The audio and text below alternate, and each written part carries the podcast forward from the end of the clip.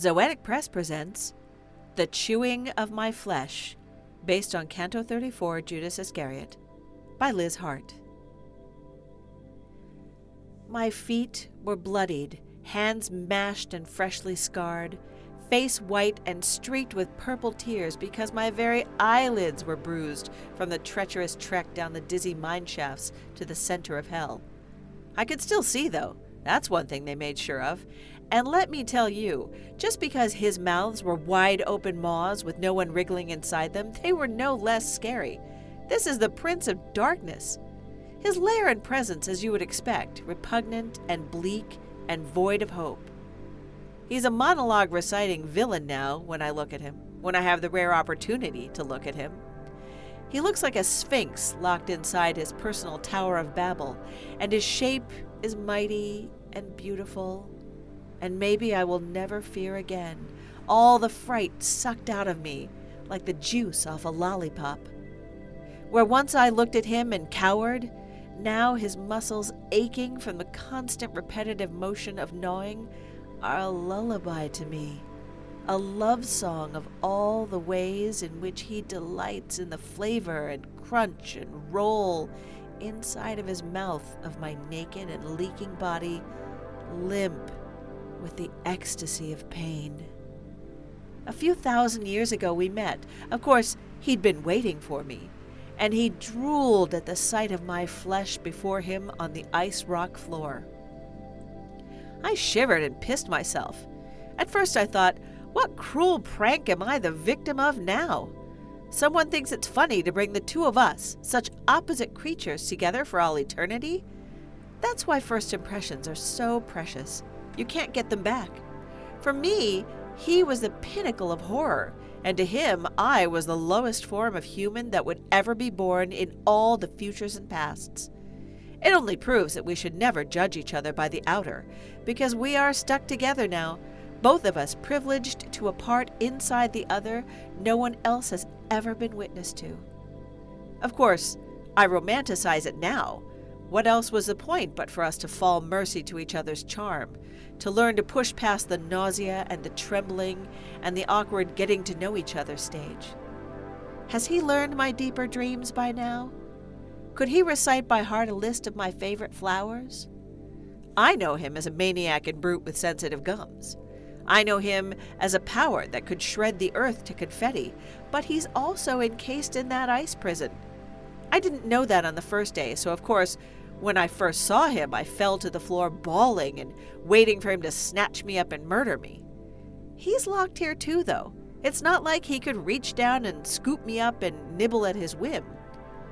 I remember watching his massive jaw open and close as if to a pulse of music, maybe wailing, but I could tell no heart lay inside that fire-red charred skin over massive, sharp, and angry bones.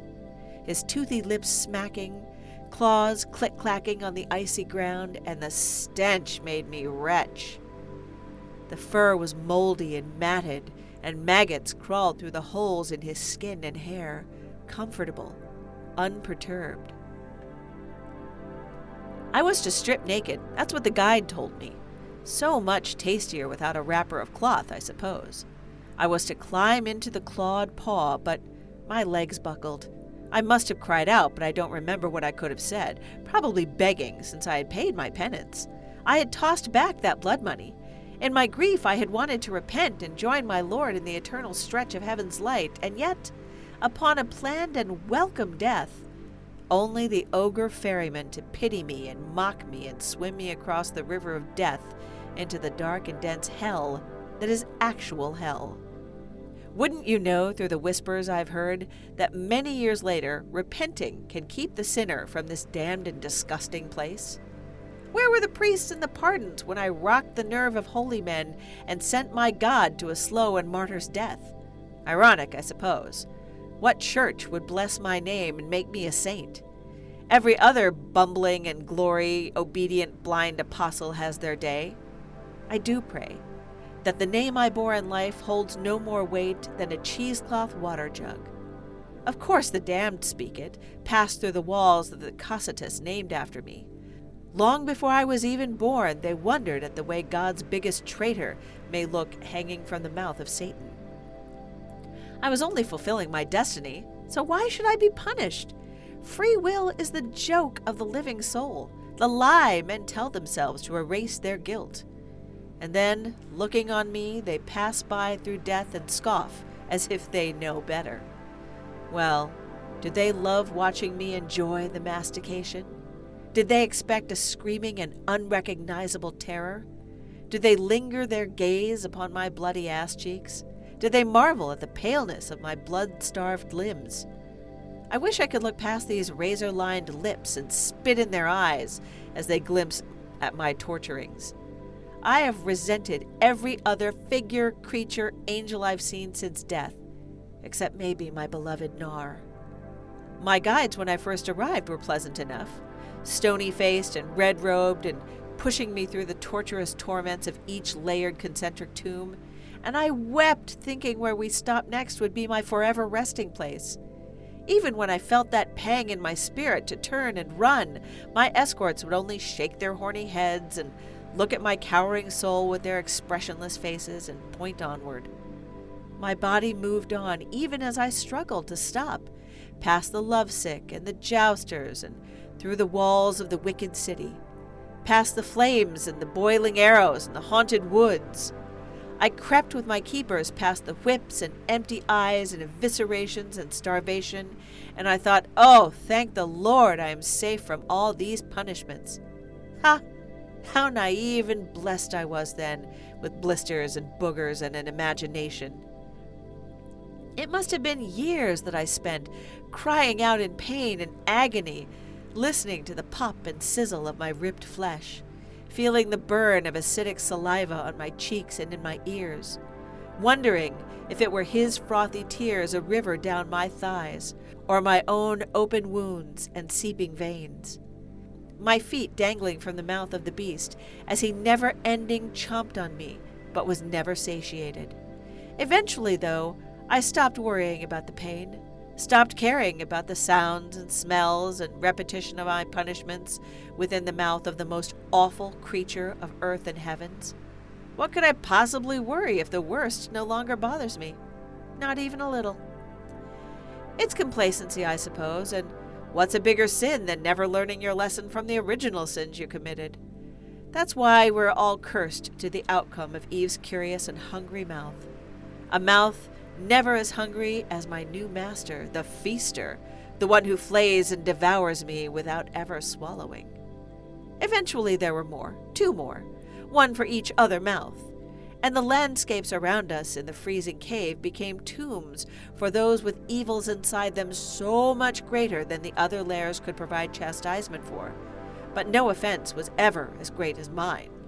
And as time passed above, it felt too slow here below, and I began to hate the places I had come from more than I ever did as a mortal basking in the sun and betraying those I loved.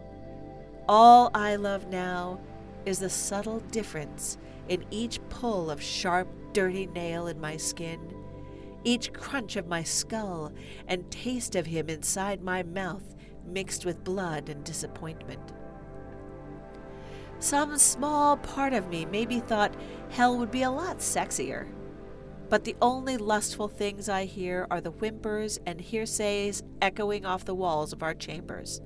My ears remain unpunctured, always listening, and there, footsteps on the stone, that smell of human, minty and rusty, and the chewing of my flesh slows, and that's almost agonizing again. Maybe they think I can't see them with their stupid little poet hands, but everyone knows they're here.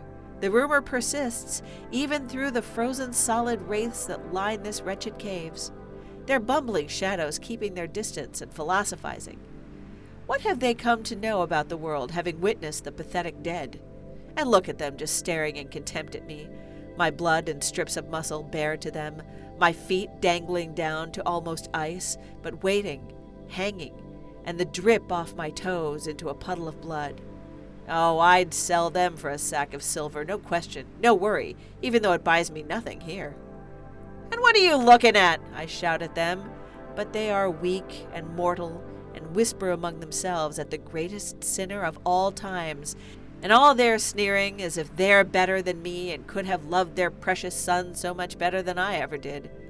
With my own hands, with my own eyes. They have a mission and a lesson and a bottle of ink. Wait! But they're already gone from here, already spiraling through the reverse gravity of leaving the center of Earth and back up toward the sky and the birds and the green. I think that I miss the color green most of all. Grass and wings and grape leaves and mold, and once I saw a shooting star and it zigged green through the stars toward the horizon on a journey I wished I could be a part of. Anywhere but here. Of course, that's how a living man would feel. A poet, a pompous, righteous, gothic, wordy freak. But full of reverence, I'm sure. Not one ounce of doubt. Please, let them wait here another thousand years and see where their minds wander. Who wouldn't have as I'd done? A bag of silver, a little tip-off. I broke no promises. I was no one's best friend or blood brother or all-knowing keeper. Stupid to think that I deserve this as worst person ever to live of all the stupid and feeble and haughty believers, each one a betrayer to something, someone. How is it not all endless backs turned on God? And you know, I'm as much his punishment as he is mine. Always hungry and never full, my lover now in that infinite embrace and neither of us ever satisfied. I think I'd miss him were he to suddenly drop me to the ground. And doesn't his diet change from year to year? But never when it comes to me. Where are Cassius and Brutus now? Not here.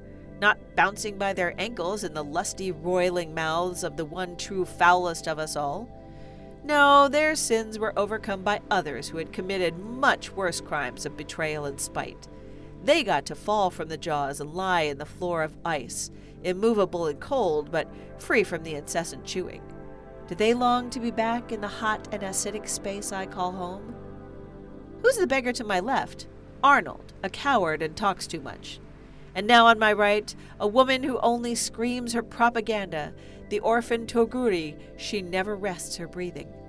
When I was first sent here, they weren't hardly letting women past the seventh circle, nor children. They could swim now, fat hips and tiny little feet, all blocked up in the cages of frost and folly, and they must have a different, sweeter taste. Gently, I push against my master's tongue, turn my face the other way, and look down his throat. It's the deepest absence of light that exists anywhere, and I'm the only one allowed to see it. My nostrils burn and reek from the air that passes through his teeth and gullet. My hair is wet and matted with saliva and blood. His index finger pricks too deep, for a second catches on my hip bone, and I'm thrust just a little bit farther into his mouth, and for one glorious second, it feels like three hundred years. I think that he might finally swallow me, whole and rotten and writhing and his. Instead, he gags a little. The muscles of his cheeks push me back. I feel the sand grit of his lips on my thighs. The bubble of his stomach clangs in my eardrums. This is where I belong.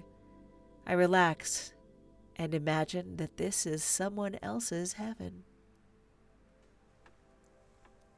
This has been The Chewing of My Flesh by Liz Hart, read for you by Lisa Quintana.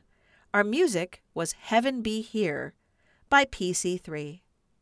Get this and over thirty other stories, poems, and artworks for just one dollar ninety-nine in issue nineteen of Non-Binary Review, available at Zoetic Press dot com. If you want to hear more from us, why not listen to our literary criticism podcast, The Literary Whip, or our book and film podcast, I Like the Book Better, both available from the Zoetic Monkeys Podcast Network. If you like what you hear, why not join our Patreon donors? Get early access to Non-Binary Review, postcards from the Zoetic staff, and exclusive content. We'd also love it if you would give us a rating and a review on Apple Podcasts. And thanks for listening.